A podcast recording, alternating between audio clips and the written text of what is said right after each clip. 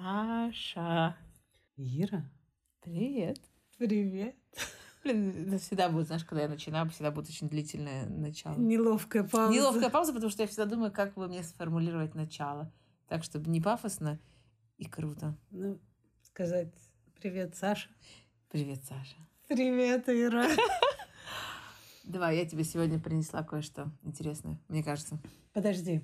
Давай. Мы как приличные подкастерши и подкастерки должны, во-первых, сказать «Добро пожаловать». Это подкаст. Это подкаст. И он называется «Одержимый». Саша, погнали. Одержимые. Эй-гей-гей. В этом подкасте я Саша, и вот эта женщина Ира, которая очень громко и весело смеется. Хохочет. Блин, только хотела сказать, да, что это вот твоя фишка. Это твоя фишка. Мы твой хохот налепим на мерч. Знаешь, как в индейцах вот это Ира громко хохочущая Симонович. А я не затыкающаяся Клячкина. Саша, имею свое мнение по любому поводу Клячкина. У моей дочери дома... прозвище. Раньше было у Илона, у старшего сына, а теперь она уже взяла этот титул в нашей семье, называется «Дафна 5 копеек». Потому что она должна вставить в любой разговор что-то. Допустим, я говорю, Илон, не забудь кепку. Они выходят на экскурсию сегодня. И Илон тут же получает от Дафны, которая вообще в другом конце дома, на другом этаже занимает чем-то своим. Илон, на улице будет очень жарко, если ты пойдешь без кепки, то вот этот моя дочь. Видимо, у нас есть родственная связь. Так вот, мы с Ирой очень профессиональные диванные критикессы. Мы бесконечно потребляем всяческий контент, как все, пожалуй, в современном мире. Мы слушаем музыку, подкасты, смотрим фильмы и сериалы. Ира даже книжки читает, о чем мы сегодня говорим. Я, кстати, хочу сказать, да, что это я их слушаю, что я типа делаю на современный лад. Зачем ты? Я только что тебя представила в интеллигентном виде. Ну, я такая, типа, полуинтеллигентка. Слушаю книжки. Читать не читаю, но слушаю. Я не слушаю книжки, я слушаю в основном подкасты. Вот. И мы имеем мнение. Конечно. Мы имеем мнение. Мы диванные критикессы. Сегодня, правда, кстати, сегодня мы кроватные критикессы, да. Наша студия сегодня переехала на кровать. На Ирину, если быть точнее. И мы делимся с вами нашим мыслям одним на двоих. Нет, ладно, он не всегда один на двоих. Даже часто как раз не совпадает, мне кажется. Да. И вот Ира хочет... вам что-то рассказать. Да. Но перед этим я хочу сказать, что как-то раз я приехала к Ире в гости ночевать, и она меня практически насильно, под угрозой, что она меня не будет кормить, заставила смотреть фильм. Она мне сказала, Саша, я прочитала... Ну, как потом выяснилось, прослушала, ну ладно. Такую книгу. И есть фильм, и мы обязаны его посмотреть. И мы его посмотрели. Ну, и Саша коротко заявила, что это просто такое себе. Ну, не такое. Говно среднего пошиба. Давай. Ну, во-первых, расскажи, о чем мы. Давай, значит, сегодня я буду рассказывать. Начну, потому что, мне кажется, это все пойдет в какое-нибудь другое русло наверняка. Как всегда, да. Мы закончим футболом там или еще чем-нибудь, я знаю. Баскетболом. Выживкой крестиком. Тоже. Значит, книгу, которую прочитала... наверное, где-то полгода назад. Она называется «Замок из стекла». И написала ее Джаннетт Уоллс по ее воспоминаниям о ее детстве. То есть о ее семье, где она жила с родителями, которыми, как бы их назвать, недостаточно зрелыми родителями, которые верили в сказки, чудеса и все остальное. И также пытались... Ну, то есть частично позитивно, а частично, мне кажется, немножко... с уклоном в инфантилизм такой, знаешь, нездоровый. Ну, да. Где они пытались как бы растить своих детей в свободе, радости и не знаю что. Ну, то есть они такие идеалисты, по сути. Они такие сказали... Ну, теоретически. Он, по крайней мере, отец. Ну, мама тоже, но мама такая, она более... как бы безвольно, бесхарактерно, что ли. Mm-hmm. Но мне кажется, то есть, как бы та вот история, по большому счету, чтобы не очень спойлерить, да, по большому счету о семье с 4 детьми, которые кочуют с места на место, где папа периодически, когда перестает пить, он очень любит свою семью, выходит на работу и зарабатывает какие-то совершенно небольшие деньги, да, и мама, вечно пишущая картины и считающая, что последнего ребенка она вынашивала месяцев 11 минимум, потому что дети у нее немножко другие, и они у нее готовятся по-другому в ее организме. Вот. И, в принципе, меня очень впечатлила эта история.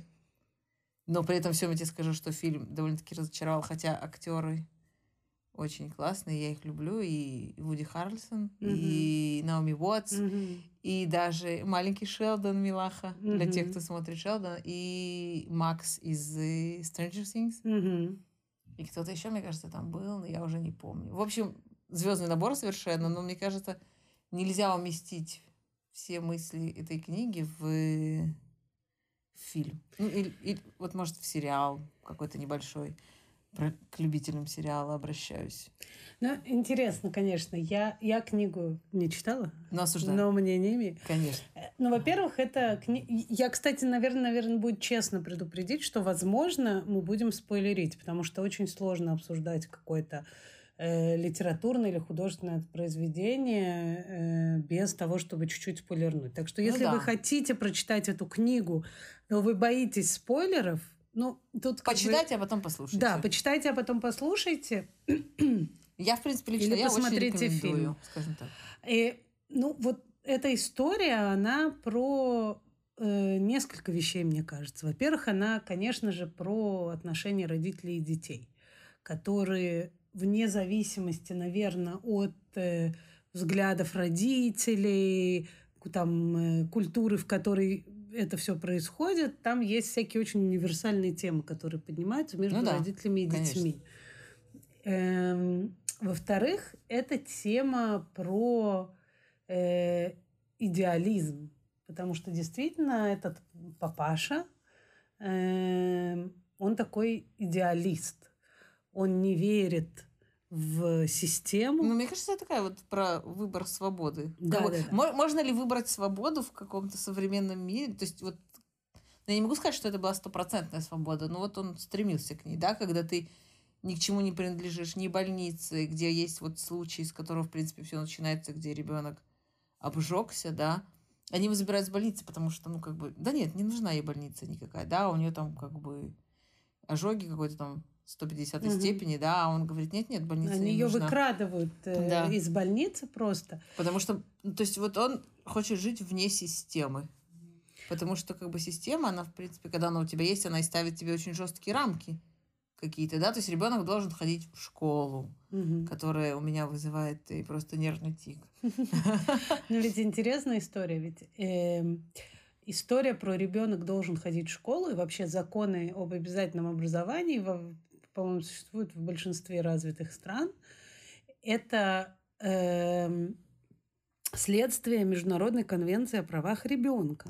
Ну да. И в этой конвенции сказано, что каждый ребенок имеет право на получение образования. Ну, вопрос... И отсюда получается история, в которой государство говорит, нам нужно сделать так, чтобы в нашем обществе это право было соблюдено. Ну да, а с другой стороны, получается, то есть мы приходим к тому, что, скажем, вот берем ту же семью из фильма, люди, которые хотели для своих детей лучшего, но при этом всем их личного образования было недостаточно и финансовых возможностей для того, чтобы они жили в том районе, который может обеспечить для их детей хорошее образование. Но мы-то знаем, что это не так. Мы-то досмотрели фильм до конца. Да, но я тебе имею в виду, что как бы, то есть окей, я условно живу не в Тель-Авиве, например, да, а в каком-нибудь Офакиме. А душа у меня довольно-таки тель-авивская. Ну, то есть, как бы я вот... Офаким, если что, это такой... Жмеринка, нет? Или что? Жмеринка. Село Кукуево. Ладно, все офакимцы обиделись и больше никогда не будут слушать наш подкаст. Но Офаким это... Дорогие офакимцы, если вы нас слушаете, напишите нам личное сообщение. Я, кстати, работала когда-то в... Я тебе говорю про условно, про периферию, когда ты живешь, и ты вроде с такой мыслью бьешь себя в грудь и говоришь, нет, мой ребенок достоин больше.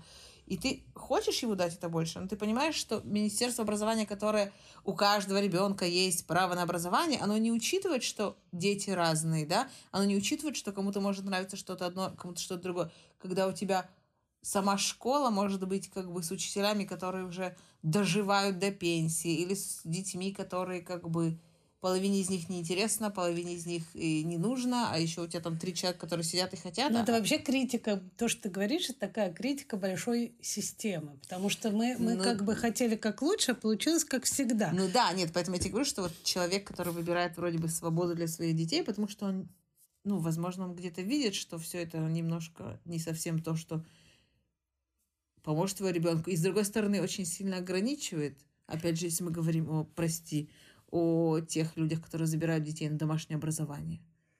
Но ты понимаешь, когда вот ты смотришь этот фильм, тут сразу возникает очень-очень много вопросов. Где, типа, это же история, она история крайностей. Ну, мы видим двух родителей, которые не особо социальны, да? Которые... отец алкоголик, ну, то есть он алкоголик, он болен. Ну, да. Мать, мне кажется... тоже имеет какой-то диагноз. Она не совсем в себе. Ну, особенно... вот мне кажется, она вот, знаешь, такая вот типа творческая личность 80-го уровня. Ну, вот знаешь, когда ты живешь в довольно-таки розовом мире, и когда ты вот, ну, для тебя вот реальность, она становится чем-то таким совершенно невероятным, да? То есть, типа, вот, магазин, надо идти в него и тратить деньги. Ну, то есть, типа, как бы для тебя это что-то из разряда вон выходящее. И вот мы имеем такую пару людей, которые... хотят жить определенным образом.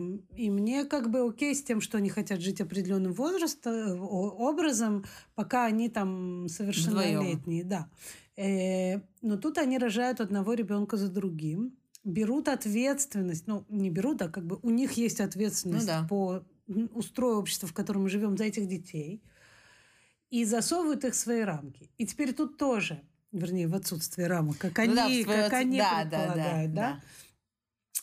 И тут тоже такой вопрос. Как бы, с одной стороны, это происходит всегда. То есть ребенок рождается в семью, какой бы гибкой, открытой, либеральной эта семья ни была, у этой семьи есть свои устои, конечно, свои рамки, свои правила, свои понятия и так далее. И ребенок в них рождается. То есть даже если я говорю, вот мы, например, дома веганы, но я хочу, чтобы у моего ребенка был выбор. Поэтому, если он хочет мясо, он мясо может есть. Мне, кстати, всегда очень интересен этот вопрос. Ну, то есть, как бы, где проходит граница, которая... Ну, то же самое касается религии, в принципе, да, когда я религиозный человек, должна ли я, как бы, в своих устоях, ну, как бы, воспитывать ребенка или показать ему, что мир, он довольно-таки разнообразен, и выбери, а потом, если что, вернешься. Ну, ты понимаешь, даже если... Тут же даже не вопрос, должна или не должна. Даже если я говорю, мой ребенок может есть мясо, он сам сделает свой выбор. Но если вся семья веганская, если дома мясо есть только если этот ребенок конкретно делает этот запрос, ребенок все равно растет в определенной парадигме. Мне совершенно понятно, что мои дети растут в парадигме, допустим, светского еврейства, когда мы не практикуем... Не веганского, да. Веганского еврейства. Веганского кашрута. Когда мы не практикуем религиозные, ортодоксальные там, праздники и традиции еврейские. При том, что это, да, является, скажем так, ну, если не нормой в нашем обществе, но, по крайней мере, чем-то очень... Ну, в школе учат-то ортодоксальному формату, ну, да, всего. Но ребенок живет в нашей семье. И если мой сын, дочь, захотят практиковать в какой-то момент религию, то я скажу, вперед, ну, как бы я не планирую это делать. У меня есть вы. Пожалуйста, ради бога, делайте, что хотите, ради бога. Не упоминай в суе, да? Как бы это мы тоже делать не будем. Ну, я думаю, что меня бы немножко трухануло, конечно. И я уверена, что меня бы не просто, меня бы заколбасило очень сильно. То есть они все равно... И при том, что я все равно их буду любить, даже, я не знаю, если они побреются на лысо, уйдут в буддизм, как бы они все равно будут мои дети и так далее. но при этом они растут в определенный парадигм, в определенный рамку, которую я им ставлю. И это что-то, во что ты веришь. Абсолютно точно. Ну и то же самое вот у тебя есть вот эта пара, вот которая верит. Вот у этих чуваков, да. А с другой стороны, то как они это делают, это крайность, как бы в нашем понимании. Их дети страдают. Они просто для понимания наших слушателей и слушательниц, что они там шляются по каким-то брошенным домам. Ну да, они живут практически. Да, помню, дети... Они живут, и я помню, у них был период, когда у них был грузовик, да, они вот все спали в этом грузовике. Да. Дети живут, дети то не ходят в школу, то ходят в школу через раз. У них нету часто денег на что-то. Иногда там отец берет эти деньги. Там у нее был момент, где она делала себе брекеты из вешалки, по-моему. Она себе делала брекеты. То есть, как, да, ну, очень много всяких вещей. Отец берет деньги, идет купить какие-то деньги где-то там как-то заработанные, сэкономленные. Он идет купить еду и пропадает, типа, он их все пропивает где-то в местном каком-то баре. Ну да, при этом всем, ты знаешь, есть вот в фильме, возможно, это чуть меньше видно, но вот по книге, то есть есть моменты, где видно, что они счастливы именно вот быть в кругу семьи, то есть не в кругу именно такой конкретной семьи, а вообще быть с родителями, что они находятся с ними, знаешь, не вот когда у тебя есть другая крайность, где у тебя родители оба строят карьеру, да, и видят детей как бы только по выходным условно, или там, не знаю, в 9 вечера. Да, то есть и есть вот этот момент у них, да, что вот такое немножко другое счастье, что ли, как бы его назвать. Понимаешь? При этом всем понятно, что сами родители очень покалечены и своими родителями, судя по всему, и никак это не пережили, никак из этого не выбрались. Потому что, в принципе, мне очень нравится тот момент, когда каждый из этих детей, и это, мне кажется, вообще не тривиально, да, живя в этом всем, они пытаются выйти. То есть они понимают, что можно по-другому. Хотя очень многие, если, например, даже взять религиозных, да, какую-то большую массу, хотя я тоже вот слышу, очень много сейчас начинают религиозной молодежи выходить из этого, потому что они видят, что есть вокруг. То есть, а ты когда живешь в этом всем, они живут очень обособленно. То есть они там тусят себе, грубо говоря, вот всегда вшестером, да? И они не могут видеть, что может быть по-другому, пока они не попадают в какие-то города, где можно прийти на бассейн, где можно быть в школе и видеть, поиграть с другими детьми, да, посмотреть, как. И тогда у тебя появляется, и это желание настолько огромное, когда у тебя... Я читаю о том, что они там зарабатывают деньги, дают частные уроки, там, подрабатывают там, сям, да, они собирают деньги только чтобы свалить. Потому что вроде бы в какой-то... То есть вроде бы нормально что-то, но в какой-то момент наступает это понимание, что хочется по-другому. Что, в принципе, вообще не до всех людей доходит. Да, это не тривиально, это известная история про вообще выход... Ну, как бы то, что происходит в этой семье, это чистой воды абьюз. Тут как бы нету, на мой взгляд, нету никаких вопросов. Даже то, что показано в фильме, если я правильно понимаю, это еще и не все показано в фильме, да, просто вот я тебе говорю, что вот, мне кажется, что вот в книге у этого есть чуть больше граней, которые, то есть, дают тебе возможность задать себе вопрос, да, то есть вот действительно ли это стопроцентный абьюз, и вот здесь не о чем говорить, или как бы есть нюансы. Я помню наше обсуждение сразу после фильма, оно как раз про это было. Я сказала, что у абьюза нюансов нет. Это как, любое насилие семейное, даже если оно, вот, например, муж меня бьет только по воскресеньям, такая традиция у нас именно. Простите, мы смеемся, но это совсем не смешно. Ну да, это вообще смешно. Тема — это нервный смех, да, наверное. Да, но неважно там. Это очень часто то, что действительно говорят женщины, которые подвергались насилию, которые в семье от своих партнеров, которые говорят, это штука иногда, в остальное время он зарабатывает деньги, например, да, или там так хорошо он с детьми, так хорошо, он только меня обижает, а детей он не... И к вопросу о том, почему из этого так трудно выбраться, да, это вот этот внутренний дискурс, который происходит. Но в целом абьюз — это абьюз. Даже если вокруг него есть еще что-то, он все равно абьюз. То есть ничего вокруг него не может отменить факт наличия абьюза. То есть тот факт, что они, что у них есть какой-то семейный опыт, да, как им классно, идиллия какая-то, идиллия периодически даже, да, что они как-то вместе семью что-то строят. Ну, понимаешь, что-то... ты можешь с другой стороны посмотреть на это вот то же самое, как на религиозную семью. То есть если ты возьмешь, ну, потому что, мне кажется, пример нам здесь очень близок, поэтому я беру именно их, не знаю, можно подумать еще какие-то примеры. Когда у тебя семья, и ты со стороны смотришь, и ты понимаешь, что их там, не знаю, грубо говоря, 10 детей. И у тебя девочка 12 лет может ухаживать за 4, и как бы, и на мой взгляд, это как бы, это довольно-таки издевательство над ребенком, над старшим. Да, но это вот не абьюз.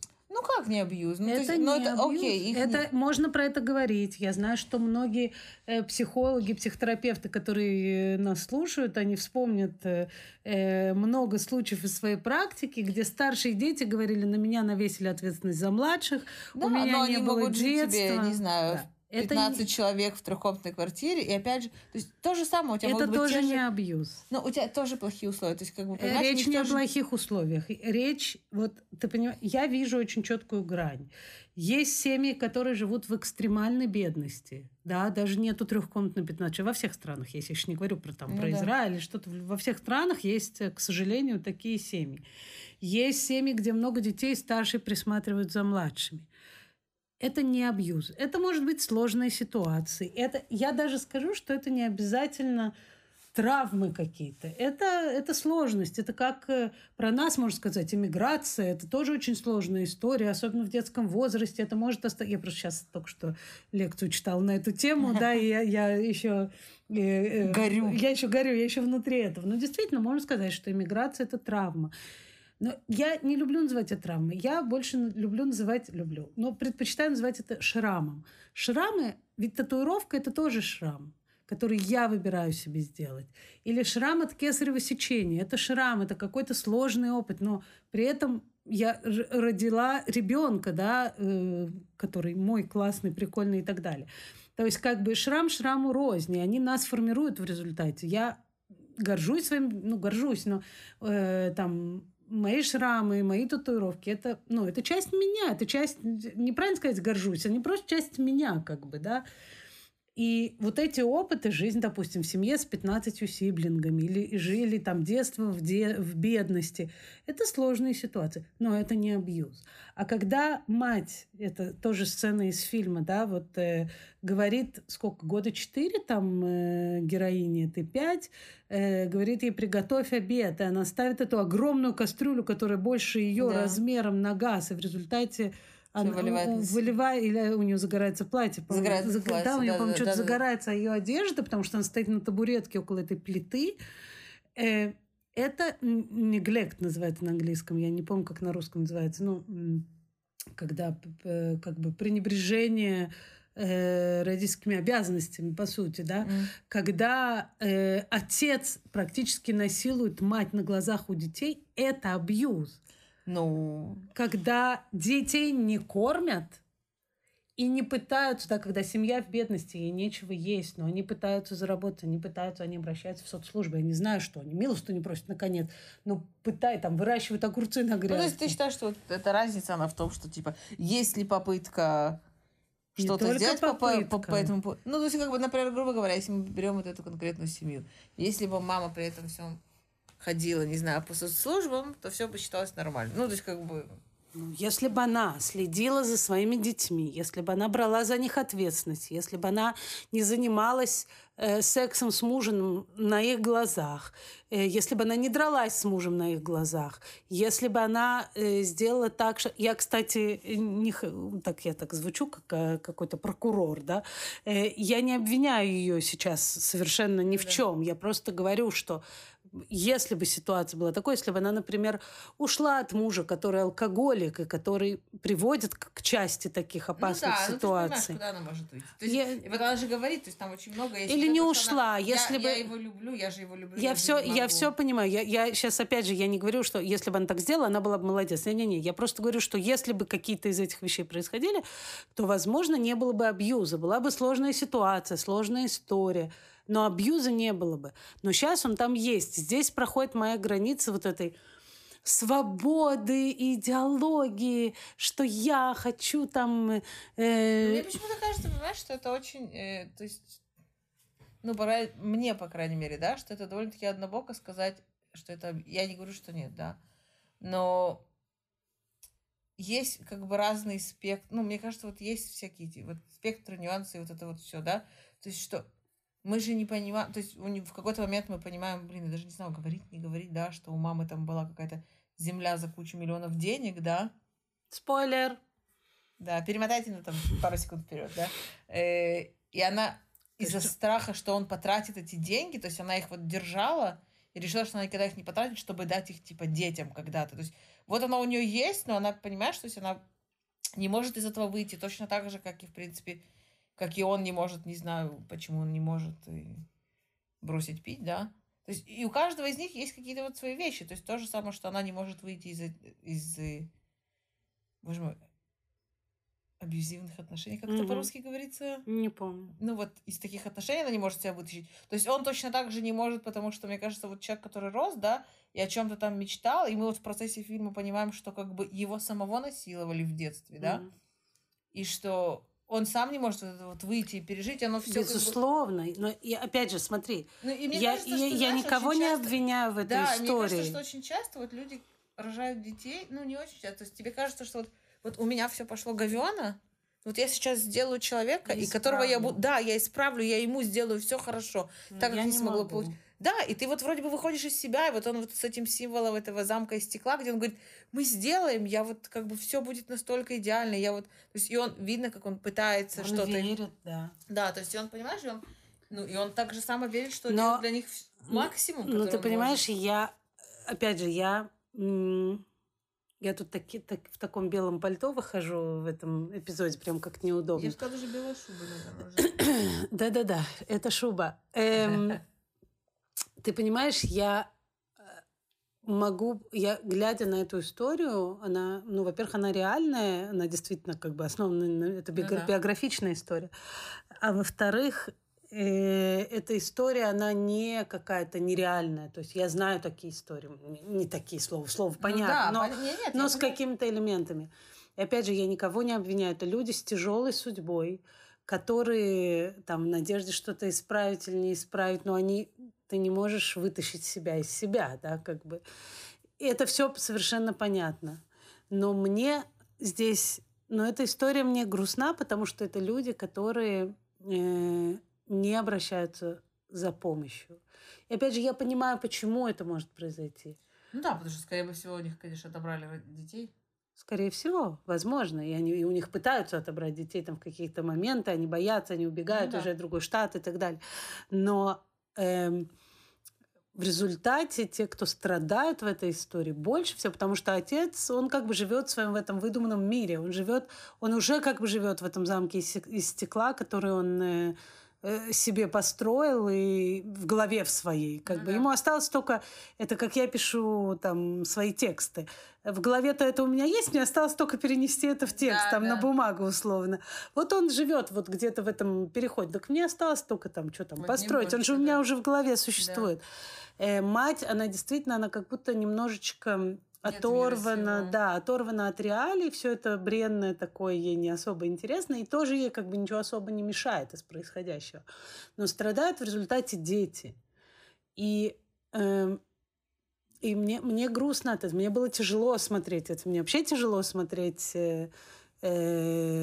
и читать вот такой контент, где дети оказываются вот в центре, в эпицентре страданий. Да, но с другой стороны, мне почему-то кажется, что такие штуки, они не дают немножко, не знаю, пропорции, не пропорции, ну или даже вот как бы... И возможность остановиться, себе подумать. Ну, ты знаешь, как бы...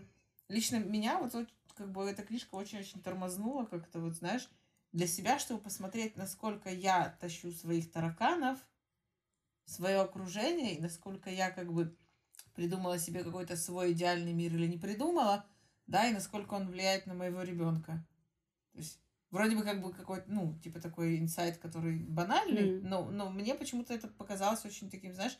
Потому что здесь очень-очень видно, особенно у папы. То есть у мамы как бы вот, не, ну вот мы не знаем какой-то истории, да, кроме того, что... Семейный, да. Да, вот именно у него я понимаю, насколько вот все, что происходило с ним, оно влияет на то, что происходит как бы с его детьми.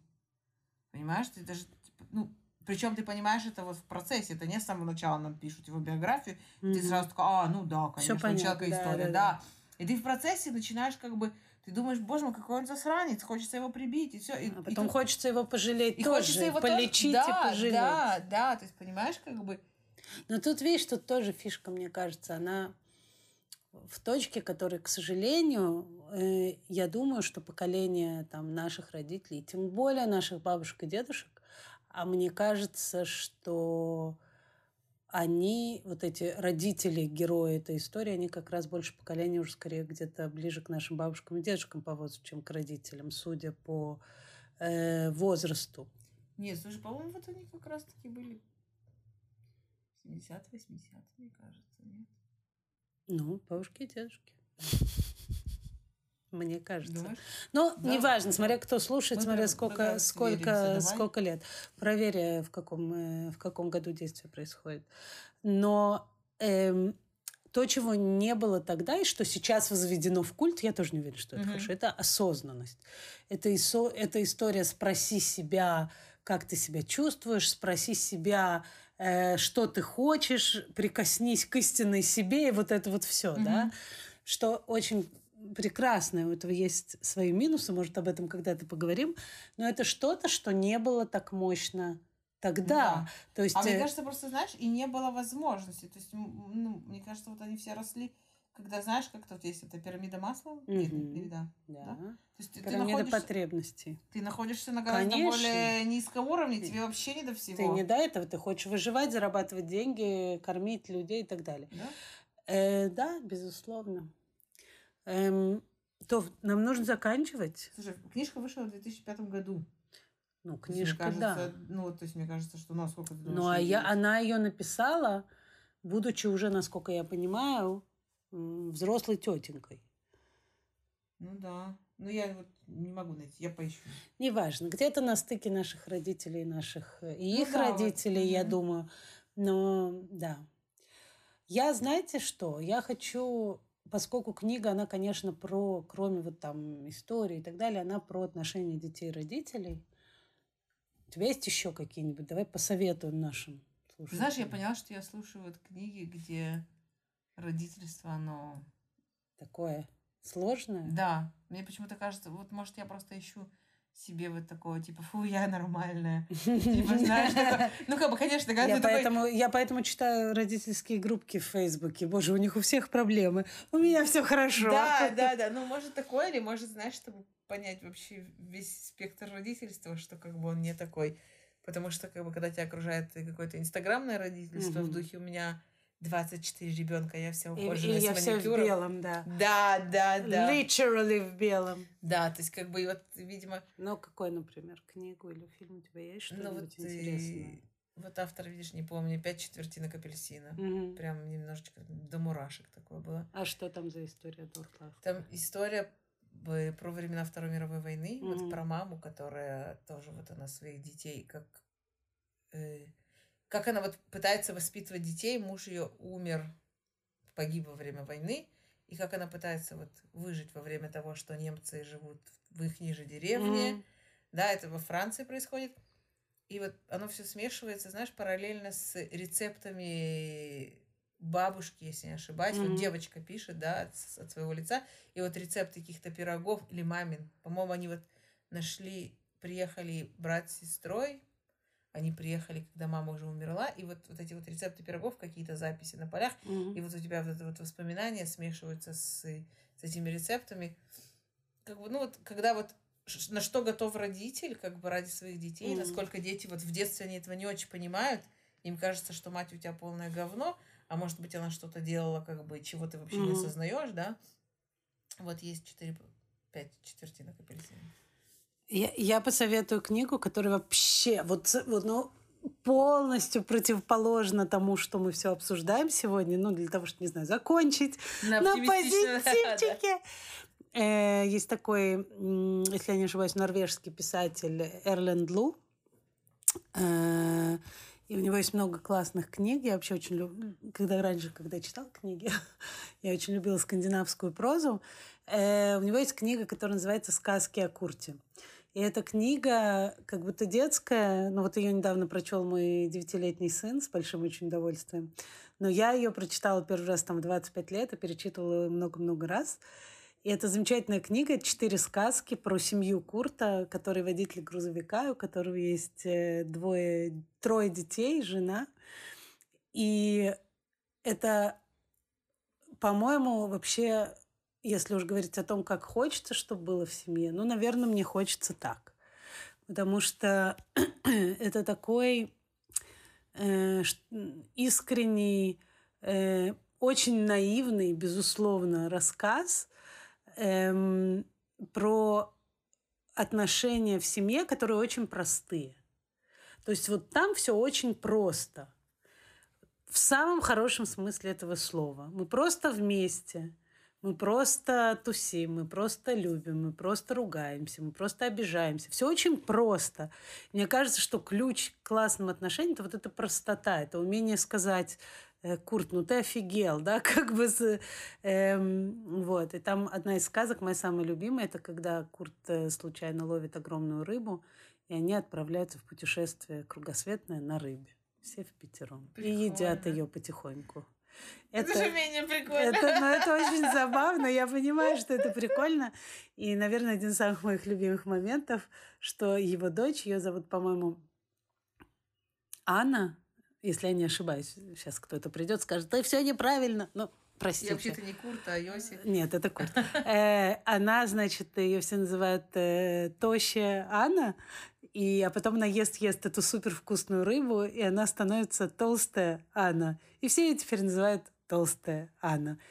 И мне вот, наверное, нравится простота, с которой все это происходит. Вот такие вещи, дико простые, наивные, в то же время абсолютно жизненные. Короче, очень рекомендую себе, своим детям, внукам, правнукам, бабушкам и дедушкам. Всем пока. Пока.